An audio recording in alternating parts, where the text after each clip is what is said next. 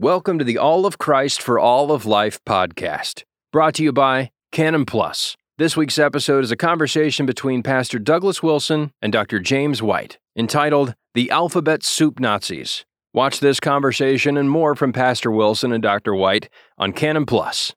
James, welcome to Moscow and, and another sweater vest dialogue. We're we're racking them up. I, I, the funny thing is, I think we were wearing the same clothes last time.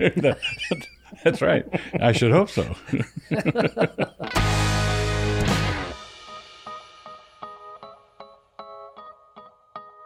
so, um, uh, what I thought we'd talk about um, is a l- little bit about. Um, you wrote a book uh, together with Jeff Niell, the same the same sex controversy. Mm-hmm. And when was that? When did, Uh, 2001. And the only reason I can remember that is I had LASIK that year and it went wrong. And I couldn't be involved in the final editing. Jeff had to do it all because I couldn't see for a while. It was it was mm-hmm. wonderful. It was great. But it was it was 2001. And it came about, by the way, after Jeff contact Jeff had done a study in his church on homosexuality, mm-hmm. which in 2001 was not the most thing. common uh, thing to do in a church. So Yeah. Jeff was a little bit ahead of the curve on that. And we were invited to go on a local radio station, a local Christian radio station, to debate the chaplain, I think, for the uh, the Arizona State Senate, who had gone to school with Jeff and I. Jeff was a year ahead of me at Grand Canyon College. And so we had the same Greek professor and, and, and so on and so forth. That's where we gotten to know each other and become really good friends. And um, so the chaplain came out as a homosexual. And so uh, the radio station invited Jeff and I on to do a live debate with him and another homosexual on the program. And after the debate was over, um, I was already, I think I just started writing for Bethany House Publishers at that point in time. The acquisitions editor had been Jeff's boss at Berean Christian Bookstore many, many Okay. moons ago. And he had listened and he said, You know, I think there's a book there. And uh, so Jeff and I uh, split up the various texts that we were going to be looking at. He already had a lot of good background information. Um, but in, even in 2001, during the writing process, I was stunned. This was this was 21 years ago now. I was stunned at how many books came out on the other side just during the writing process, and the number of books that I had to read just to get up to speed on what the other side was going. saying, and that's nothing in comparison to what comes out now. Right. So um, we we divided up the the key texts and some of the historical information, um, and um, honestly, I would love to see a uh, an update, but the biblical stuff really hasn't. The biblical stuff doesn't change, Right. so Right. so it's stayed the same. So um, few years ago, I wrote a book called Same Sex Mirage, and it was more from the trenches. A lot of a lot of that book was originally blog posts mm-hmm. responding to this thing that just happened and this thing that just happened. Uh, yours was a more systematic mm-hmm. approach to what does the Bible teach and what is the current scholarship that we have to refute. Well, we're uh, still 14 years out from a Obergefell. Right. It was a different world in 2001. that and that's part of what I wanted to talk about is how much of a different world, uh, how much the world has changed. Yeah. Right.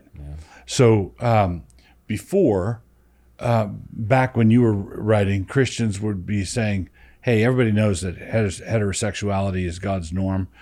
Why? Let's just not be mean to the homosexuals. You know that." that It would be sort that sort of thing, and now you're being arraigned as a hate criminal if you simply In the dis- court of law, if you not just public disagree. opinion. Yeah, you can lose your job. You can lose your job um, you, from any major corporation in America. You could find yourself down in HR trying to explain yourself Mm-hmm. if you if you gave five bucks to Proposition 8 in California. yeah. Uh, it, there's been a, um, it's like we went off a cliff, right? And whenever that kind of, uh, the, the ground gives way under, you know, the cliff, we were in the middle of Kansas and we went off a cliff. there are no cliffs in Kansas. and there are no cliffs. Uh, the, the ground gave way underneath us. That that means that th- there have been sappers and tunnelers underneath us for a long time. for a long time, right? Um, and uh, it seems to me that the secularists and the leftists and the sexual revolution uh, people have been playing the long game. Mm-hmm. Right? Well, uh, and they they wrote about it. That's the, we we didn't read their books, Right. but they pretty much laid out exactly how they were going to do it, and they have succeeded in accomplishing their their goals, despite being open about it from the start. Right. So when you're talking to Christians, well, uh, and it seems to me that uh, we have to take into account the last two years. The, the last two years of crazy Do we really have to do that? we it have- makes it makes my head hurt. makes my but it it has given us a great uh, gift in in this. There are things that I would say or that you would say 15 years ago that many decent Christian folks would say, "Oh, that's a little extreme. a little harsh. That's a little hard. We, do we have to? We can. Uh, America can continue to run on autopilot." on the myth of neutrality. on the myth of neutrality. We can still have uh, our standard of living. We can still have our suburban lifestyle. We can still drive to church on Sunday, and everything is going to stay the same because we're Americans, Right. right? And there's no sense you being mean to these people. We would call Let's just them, have peace. let's just have peace. Um, and we would call them sexual minorities today, but n- no sense being mean to these people. A lot of those people have been red pilled in the last two years. They've they've seen not only, uh, and it's not just lockdowns, not just masks, but it's also the, Videos from Disney, maybe. yeah, yeah. Uh, the the the basically the the uh, transsexual uh, jihad Right. which which is what it amounts to, uh, because they've gone into take no prisoners mode. They're not about to stop and say, okay, now let's set up a DMZ.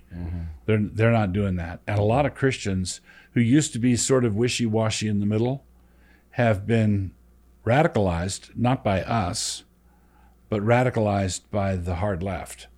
Oh, yeah. You know, I've here I've been sweet and nice to you guys for 20 years, and you're going to load me onto the same cattle car with that James White guy, Uh-huh, uh-huh. right? Oh no, the Doug Wilson guy. That's that's that's much that's much worse. That's much worse.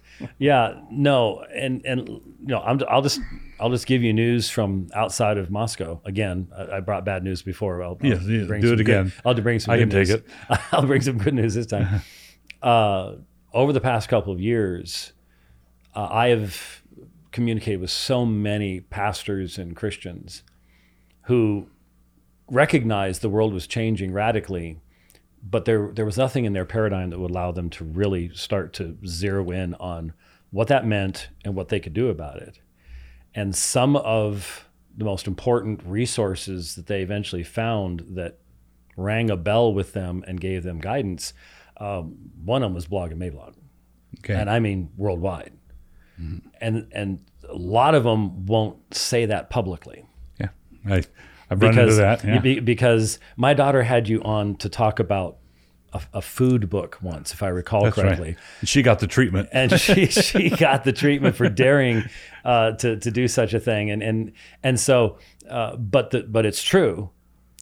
During this period of time, there have only been a certain number of voices that have been saying, "This is what's happening."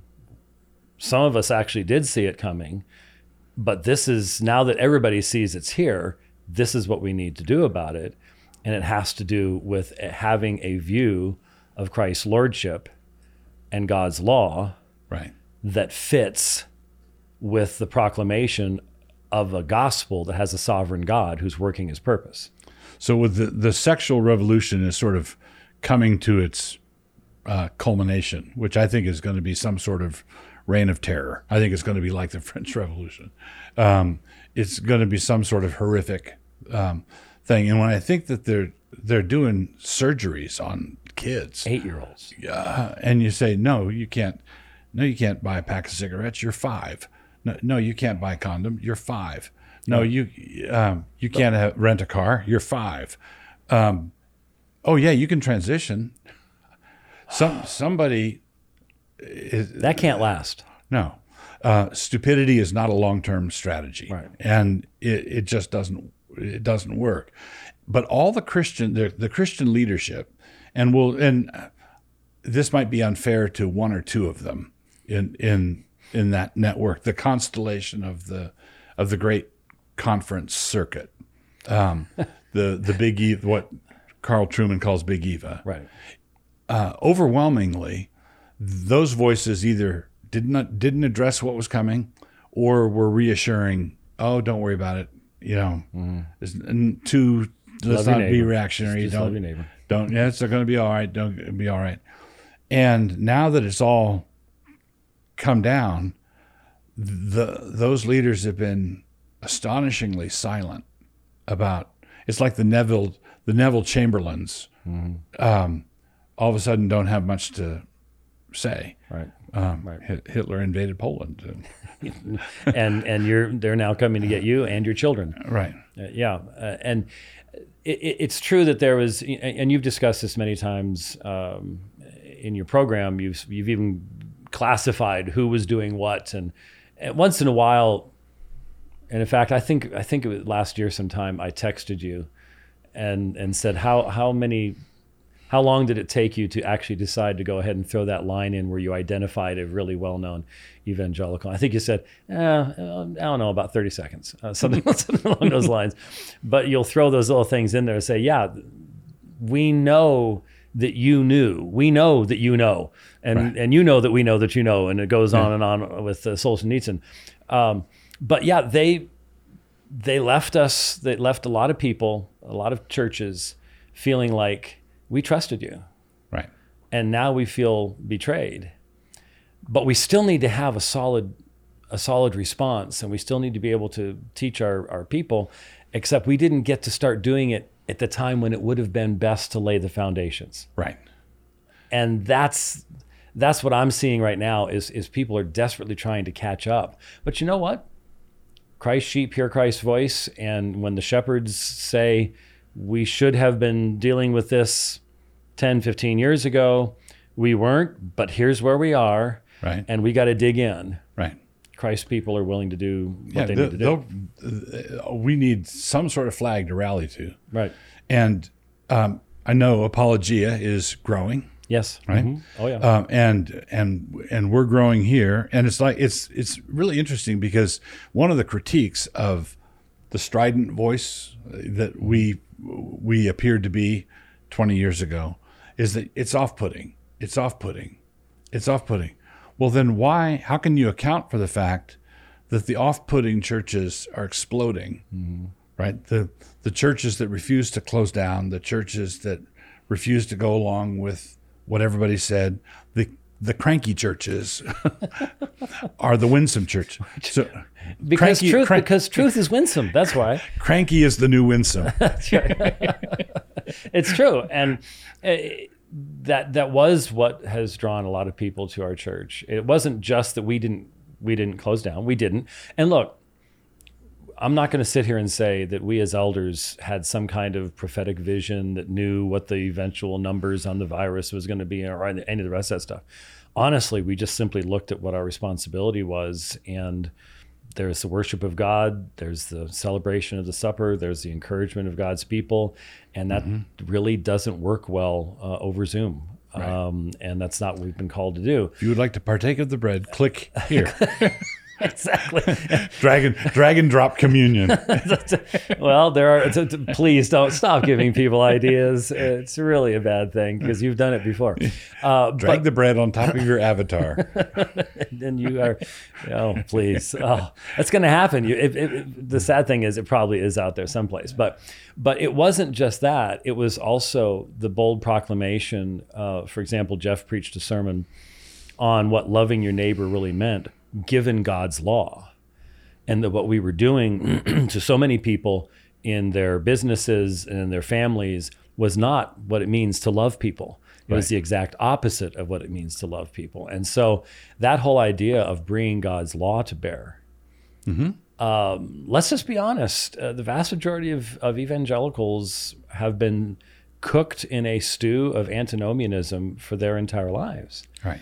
And one of the reasons that we looked so cranky was we were using a term and referring to something that they had been told was a no-no. It was an alien category for them. Alien category and an and, and an alien element of the church to be able to say, look, God actually says this. He has actually revealed His will in this way. You know that that other use of the law type thing.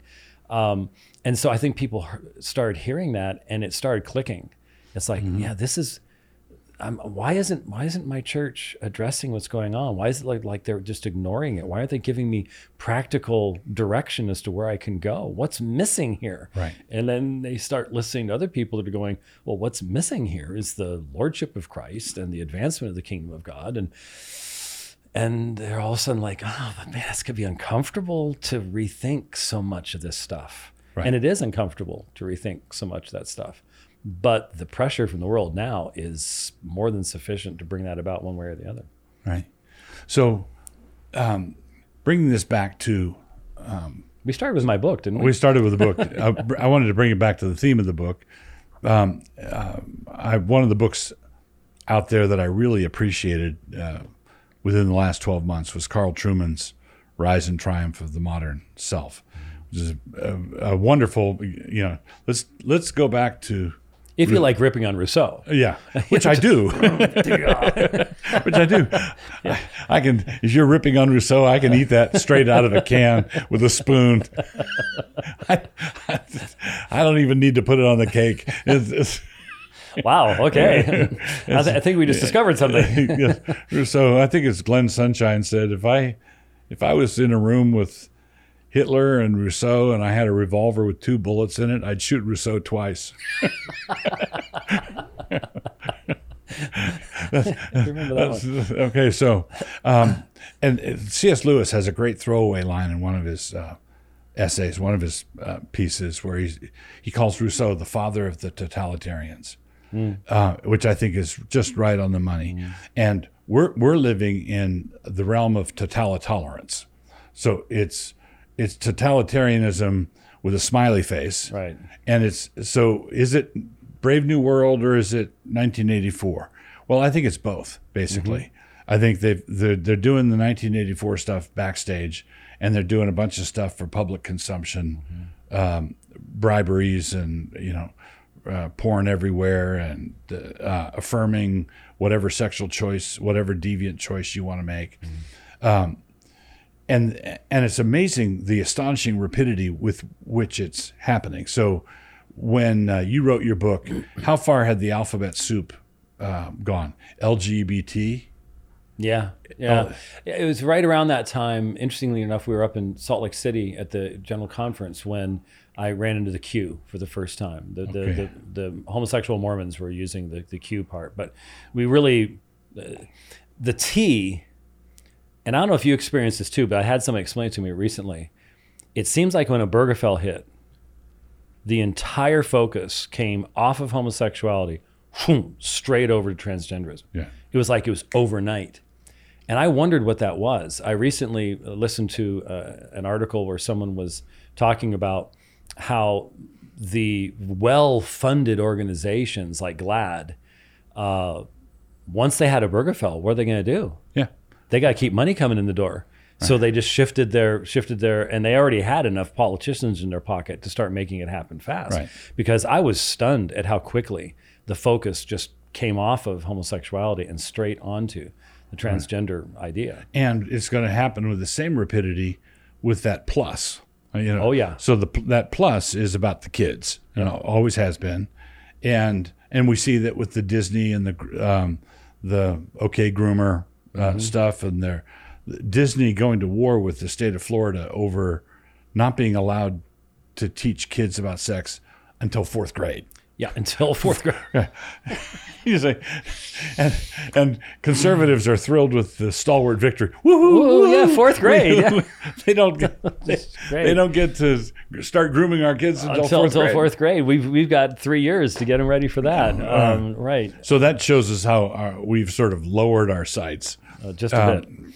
But that that plus is it's going to be we're going to get to the point where pederasty and pedophilia is mainstreamed, mm-hmm. and and it'll be uh, mainstreamed such that that this is part of the lineup, they'll take the plus off and put a P there. The P there. right? And then within a year, you're a hater if you don't applaud the the P, right? That's how it's worked. th- that's that's how it works. now, um, We didn't address that in the book because, to be perfectly honest with you, that was too far down the road to to even imagine. And in fact, the argument back then was if you dared even raise the possibility that you were engaged in just horrific hate crime, in essence, in trying to poison the well, and no one would ever suggest this type of stuff. And here we are, you know, for some people. 20 years is a long period of time, but once you get up to our age, it's really not we that don't care long ago. anymore. No, 20 20, years, years that was I remember 20 years really clearly. Uh, that was not that long ago at all. Yeah. So uh, that really wasn't. That would be one of the obviously the updates to the book uh, would be to go. Let's let's continue on because what what has the transgender? I mean, how would the transgender movement change our book? Because that wasn't an issue then either. right.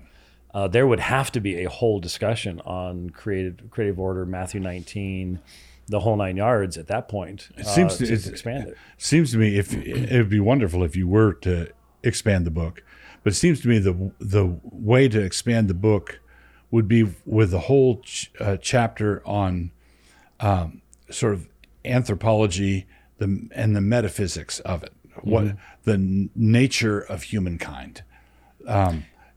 And the very fact that we would need to do that is one of the things that illustrates what has happened over the past 20 years. Right. Because we were really focused upon the, the, the claims that were being made and the pushing of the, the homosexual agenda. And we did try, and, Jeff was especially focused on, on being broadly biblical in regards to a sexual ethic mm-hmm. of mankind. But now the T, because the, the T is antithetical to the, L and, and the, the- and, and and it- the G, it- it- that that whole alphabet soup is at war with itself, Oh, absolutely. and that's part of the design. That's it's meant to be that way. Um, the Pope may have come up with the phraseology, but the culture of death, I, I'm, it astonishes me how many people do not recognize that the sexual revolution is like that with the culture of death and abortion.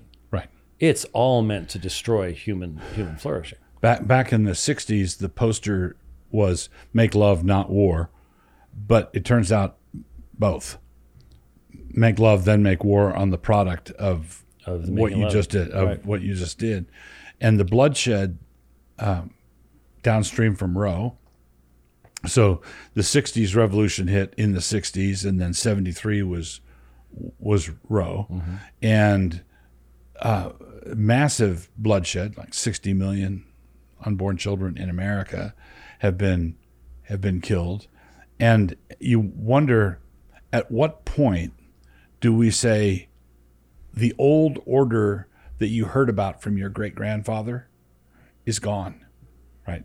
They, burned the house down. This is they successfully did it, and there are a number of Christians who heard stories about the old house who are standing out in the yard. Yeah, right.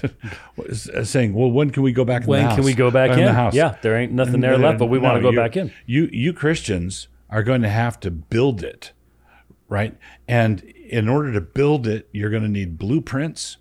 And if you want Materials. blueprints, you want you need to read your Bibles, and you have to get a better view of biblical law. You, you You, you mean the Bible has something to do with something outside the church? yes, There's the issue. There's the issue. There's the issue. Is the Bible relevant to anything other than your Sunday go to meeting club? Right. And that's what people are starting to find out, thankfully. Right. Thankfully. Right. So, if um, let's talk about practical solutions, um, and this I don't want this to sound self-serving, but it seems he, I'm saying to a, a, an apologist and an evangelist, it seems to me that we need to start with preaching the gospel to to a, a world that is thoroughly befuddled, But not the escapist gospel. not the escapist gospel. The, right. the gospel that will allow you to proclaim a message of hope for your great grandchildren. Right, right. That's that's very different because that that gospel speaks to who you are as a creature of God and what your duties are before God. Right. And too many people have the idea that no, no, no, no, you're that's now you're now you're violating sola scriptura or sola fide, and you're not. None of the reformers. Can you imagine what John Calvin would think if he all of a sudden appeared and saw what we're having to deal with today? Right. and and saw how we were in fact dealing with it. exactly. Like I failed. you know, yeah. Just the, just the fact just the fact uh, we th- considered a, a great victory that we want to deal with it. We would like to have a way of dealing with it, but our fathers in the faith rose up and fought the dragon, and they killed the dragons that they were uh, dealing with. They overcame. They what is um, uh, what is it that overcomes the world? Is it not our faith? So we need to say, okay, things have been bad before, things have been hopeless before, right? Things have been uh, against all odds before. And I'm, I'm, I'm not using that. I'm not opening up another subject here. I just want to grab an illustration. In the, in the first week or so of the Ukrainian war, um, and this was after the tail end of two years of leaders masking up and hiding in basements and right, Right, sneaking off to the nightclub. Yeah, uh, but it was two, after two years of fear mongering. Uh, you know, two years of fear mongering, and then the Russians invaded Ukraine. We offered to fly Zelensky, the president, out, and he said, "I don't want to ride. I want ammo." right. right? And the thing that I w- want to point to, just as an illustration, is how that phrase resonated. Like, oh, you know, Oh, he's a superstar. he's just, all of a sudden, all he wanted to do is stay and fight for like an ordinary. You might describe it as ordinary heroism, right? Um, the the kind of virtue that millions of people Had had in another generation, but we've been browbeaten for two, and everybody. And what I want to do is say say to Christian leaders, look at that. Why he he's not a Christian. He's not a godly man. He's he you know there's all sorts of problems there. So why does he have something to teach you? Right. You know, Where, where did you lose it? what where did you lose it? What um, Christian shepherds need to fight for their sheep, and to to to uh, to love the you either love the sheep and fight the wolves, or you refuse to love the sheep. Or you just let You- a few of the sheep go to keep the wolves happy for a while. yeah. You Feed them, feed them a little bit. Yeah, a little, tribute. tribute pay, Uh, payment. isn't that what we're doing? Yeah, that's Isn't that what we've been doing with our young people? We send them off to send them off to university, and we've not prepared them. We've not given. We're we're giving a little bit of sacrifice to Caesar to try to keep him keep him out. Yeah, we we're sending a virgin up to the volcano every year, every year, Mm-hmm. and and uh, this might be the simplistic fundamentalist in me talking, but we shouldn't do that. I, I, I just I, you just completely lose me. when You get so complicated like that. Um, but you're exactly Stop right. Stop throwing virgins into volcanoes. volcanoes. It's just uh, that's It doesn't gonna, work. That's, that's gonna end up as a meme somewhere, uh, and some will find some misogynist me- message in that something. No, But I said to stop doing but, it. But but but obviously,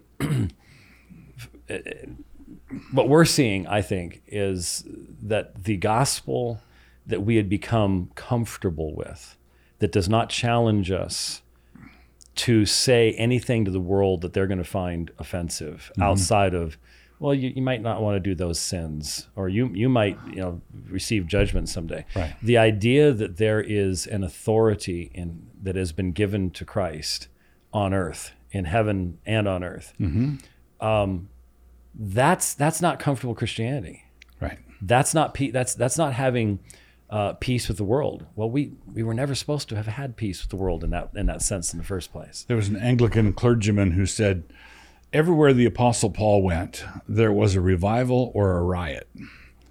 He said, "Everywhere I go, they serve tea." There you go. There- That's it. There you go. So why uh, the most stalwart among our pastors and leaders are the ones who are actually trying to put out the fires that the bad guys set. But we don't yet have pastors who want to set fires that the bad guys have to put out. Right. Right. So we need to be preaching a hot gospel.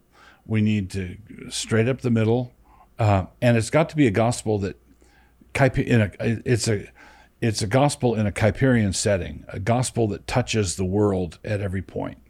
You assume that everyone watching this knows what a Kuyperian setting is. I didn't assume. Did I assume that? so let me let me give you a classification and see what you think of it. The uh, the reformed you can divide reform types up into three categories. Um, there's there are the pietists, you know the the ones who just keep your nose clean, get through this life, be a decent human being. Uh, the pietists. Uh, there are the confessionalists, who are you know doctrine you know jot and tittle. Um, R. Scott Clark, the, the, that type you of named guy. names. that that type of guy. And then there's the Kuyperians. The Kuip, Abraham Kuyper was a, a Dutch um, dynamo. Prime minister. He, he, yeah, he was prime minister, journalist, theologian, pastor. Uh, founded a newspaper, founded a university, was the prime minister of the Netherlands. Didn't for- sleep much, obviously. yeah, he, he tornado in boots is what he was. Mm-hmm. Um, and he he just did a remarkable thing. But he's famous for saying that there's not one square inch over which the Lord Jesus d- does not say mine. Fine. So um, so w- what we're arguing for and operating within is a very much a Kuyperian stream. Uh, what does the Bible say about art? What does the Bible say about architecture? What does the Bible say about politics? What does the Bible say about uh, engineering? What is the you know the Bible applies to, and this goes back to our discussion in the previous episode of Van Til, where Van Til said this book, the Bible, is authoritative with regard to everything it addresses, and it addresses everything. Oh, but it doesn't tell you how to change the oil in your car. That's the automatic response Right. to that one. Not recognizing that what you're meaning by that is it provides you with a worldview that has authority and direction that's not mm-hmm. simply a fill in the blank that you get to decide how everything works. And if, if it is a fill in the blank type of thing, you have nothing to pass on to your children, your grandchildren, your great grandchildren that is consistent. And that's what mm-hmm. needs to be. I don't know if there is a dark time coming. Right. I don't know how deep it will be, and I don't know how long it will be. I can guarantee you one thing if you were a Christian in 1918 in Russia, you probably didn't expect that it was going to be 70 years mm-hmm. and how bad it was going to get in the process. Right. Um, but Christ was still on his throne Right. through 70 years in that context. Yeah. And one of the reasons that I've become a post millennialist, aside from the fact that, you know, like my other three elders are much bigger than I am um, and younger than I am too. And one of them used to be a world champion karate guy. Uh, but uh, the reason I've become a post millennialist is I need to have a way of understanding scripture, not only that for me, it's, it's top to bottom. It's this is consistent with the purposes of God and history and everything else, and that's beautiful. And Psalm 110 and Psalm 2 and Isaiah 42 and 1 Corinthians 15, it's all beautiful. But what if there is an extended period of darkness mm-hmm. that we're going into? What message do you have to the people who come out the other end? Because Christ will always Christ building his church. He's not going to fail. Mm-hmm. But oh, it can it can become really dark. Yeah. Uh, it was real dark in 1347. Yeah. I mean, when the Black Plague hit, you could have uh, even Tim LaHaye could have just sold millions and millions of books right there, Yeah. pretty easy. Um, but God got got everybody through that, and it's going to happen in the future as well. And so, what are you going to what are you going to what message am I going to send to Christians four generations from now? Right. Am I going to be silent? Am I am I going to be quiet or am I going to invest, build, send a message of faithfulness to the people who may have to go through much? Y- hmm. We've had we've had pretty easy lives, let's be honest. Yeah. We've had lots of freedom, but my grandchildren and my great-grandchildren, what if they have to face much more than you and I ever faced? Have I given them the foundation they need to have? And you've touched on something important. I'm glad you brought it up because I agree with you that we could be headed for a dark time. It could be a brief period of turmoil, five years or so. It could be a generation. You, know, um, but when we're in the dark time, the one thing we should know is that the darkness cannot overcome the light. Right. right. The darkness is going to lose. We don't always have the timetable. Right. right? It might be five years, might be fifty. Um, you're right. You're right. There, the we tend to look at human history at church. Let's just look at church history, and think that postmillennialism can be refuted by looking at it in five year increments. Right.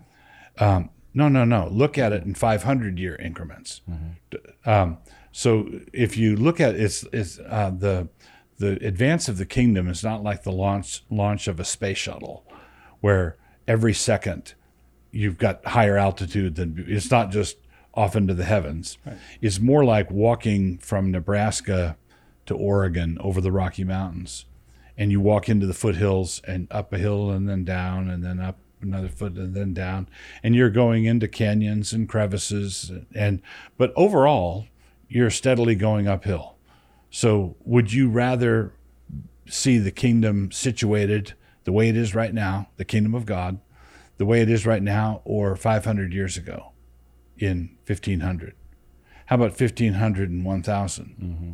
how about 1500 right well, now you can see the the growth, the the incredible growth of the church. Mm-hmm. So South America is becoming Protestant faster than Europe did during the Reformation. Um, and there's a lot of craziness, just like there was in the Reformation. you know, you know, we're, not, shh, we're not supposed to talk about that part. Yeah. Um, like, um, Martin, the Anabaptists are running naked through Safeway again.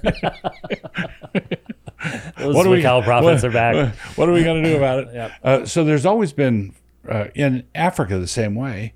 The average, I think Philip Jenkins was the one who said that the within a very short space of time, the average Christian on earth today will be a 30 year old black Nigerian woman who's an Anglican. Right. You know, um, so the center, uh, uh marvelous things are happening in Africa and very, very messy, right? mm-hmm. and South America, and very messy. And I China, China, very messy. I've often wondered.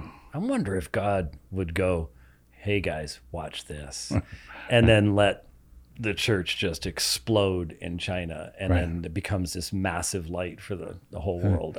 yeah, it's not beyond his power. No, it's not beyond his power at all. And the thing that we need to recognize is if we think that postmillennialism requires that every Monday is sweeter and brighter than the Monday before, we're not going to be prepared for the hard trials that mm-hmm. we're in. Mm-hmm. But this is something that I, when I was first becoming post mill, when I was working through all of this, uh, one of the side worries I had was why all the cultural analysis that I was reading that was insightful and pointed and predicting hard times if we don't repent you know, it, it was really pointed. It was coming from Reconstructionist types who were post mill. Mm-hmm. And I couldn't, why, and why were all the people who were the doom and gloomers, the, the people whose eschatology was doom and gloom? Right. They were like, "Hey, they're playing great. ball. They're they're going along. They're living they're living the suburban dream, mm-hmm. Mm-hmm. right, right? And the people who said everything we're we're going to conquer this place were the ones who were getting me ready for battle, right? Well, well, I think it's no different now. I think the I think postmillennialism is not a Pollyanna faith, but it's a faith for Christian infantrymen. Uh, have to battle. Christ, uh, people going, um, "I will never leave you or forsake you." If you take that statement uh, from the end of Hebrews and also from Deuteronomy and Joshua, I, I will never leave you or forsake you. If you looked for that on a Christian poster in a Christian gift shop, you would expect that that verse to be on a picture of a basket of kittens or, or not yeah. yeah. not somebody in a landing craft at Normandy. Right. You, what you should see is a panoramic view of Normandy Beach. Mm-hmm. I will never leave you or forsake you because that was given to Joshua on the brink of the invasion. You're mm-hmm. going to go fight giants. Yeah. I'll never leave you or forsake you. Right. And in the next generation we're up against giants. Um, big ones. B- big ones, big tech, big government, big corporate, big, you know, we're up against some big giants. And the Christian response should be so. Well, let me, as I've wanted to do this for a long, long time. So this is this is my shot. So let me let me throw this out there, and I want to hear what you think about it. The thought that I have had, and I've expressed it a number of times, I cannot think in church history of a greater, most more virulent enemy of everything Christ taught and stood for than secularism. Yes. Even the pagan Romans at least had the idea of there was a God Mm-hmm. or gods, that, that mankind had some kind of spiritual meaning. You look at Yuval Noah Harari and the World Economic Forum. The man's a Jewish atheist homosexual. And he's the one writing books like uh, uh, Deus Homo, the, the coming God man, and how we can be hacked. And Yeah. the next step of, of human evolution is um, you know, changing the genome and and all the genetic stuff and inserting stuff in us so we can immediately inter, interplay with the Lewis's abolition of man all To- over. totally and straightforward. So here's here's my thinking as a postmillennialist. Every enemy must be placed under his feet. Yes. I've never seen a bigger enemy. Yeah. Has the world ever seen a bigger enemy than secularism? With with the evolutionary theory, you have no meaning. You are you are a bag of to use the Star Trek metaphor I like to use, ugly bags of mostly water. Right. Moist robots. You have no meaning. Right. So there can be no resurrection. There can be everything that Christ stood for is utter nonsense. That enemy must be put under his feet. Yes, and I I agree with you completely. What secularism is, um, that's one name, the progressive left. But say the secularist worldview is what you might call an inverse Kuyperianism. Right. It's unbelief at every point. Right. So what Kuyper wanted to do is bring the lordship of Christ to bear at every point. Mm-hmm. In the with paganism or in the old common grace days of Eisenhower's America, you could have an unbelieving next door neighbor who would share many view, he would many of his views would be biblical. Mm-hmm. He couldn't account for them. Right. He couldn't defend But them he was blessed by them. but he was blessed by them and he, and oftentimes he knew that he was blessed by them mm-hmm. right he it would be he was a willing participant in that kind of common grace mm-hmm. but what secularism is doing is revolting against the goodness of god at every point all the isms communism socialism uh, feminism egalitarianism all the isms are whatever god says in his word they say no. In the world whatever god says through natural revelation they say no. It's Kuyperianism it's it's revolt against god all along the front. But see, my question then is if we didn't learn from the collapse of the Soviet Union, 120 million people dead, right. How big does the collapse have to be before finally mankind, for the rest of its existence, says, never that again? We've learned our lesson. right That would have to be a pretty big collapse. yeah That would have to be pretty major. And if it happened, Christ is still king. yeah if it happens christ is on the throne and he what does he do when when christ is enthroned well he dashes the nations with a rod of iron, Rod of iron. he knows how he knows how to do that and we think oh no he wouldn't do it here well why not you know It might have a real impact upon all of us when he does so. Yeah. And so we should we should pray that God would spare us so that we can be part of the rebuilding. Right. Right. But if if that's my grandchildren's generation, then we hope that we have invested in them Right. the strength of testimony that will give them the foundation to stand on to be the ones who put everything back together again. Amen. Preach it.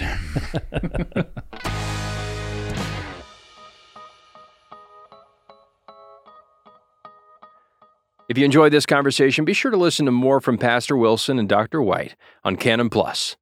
Just go to mycanonplus.com and subscribe today.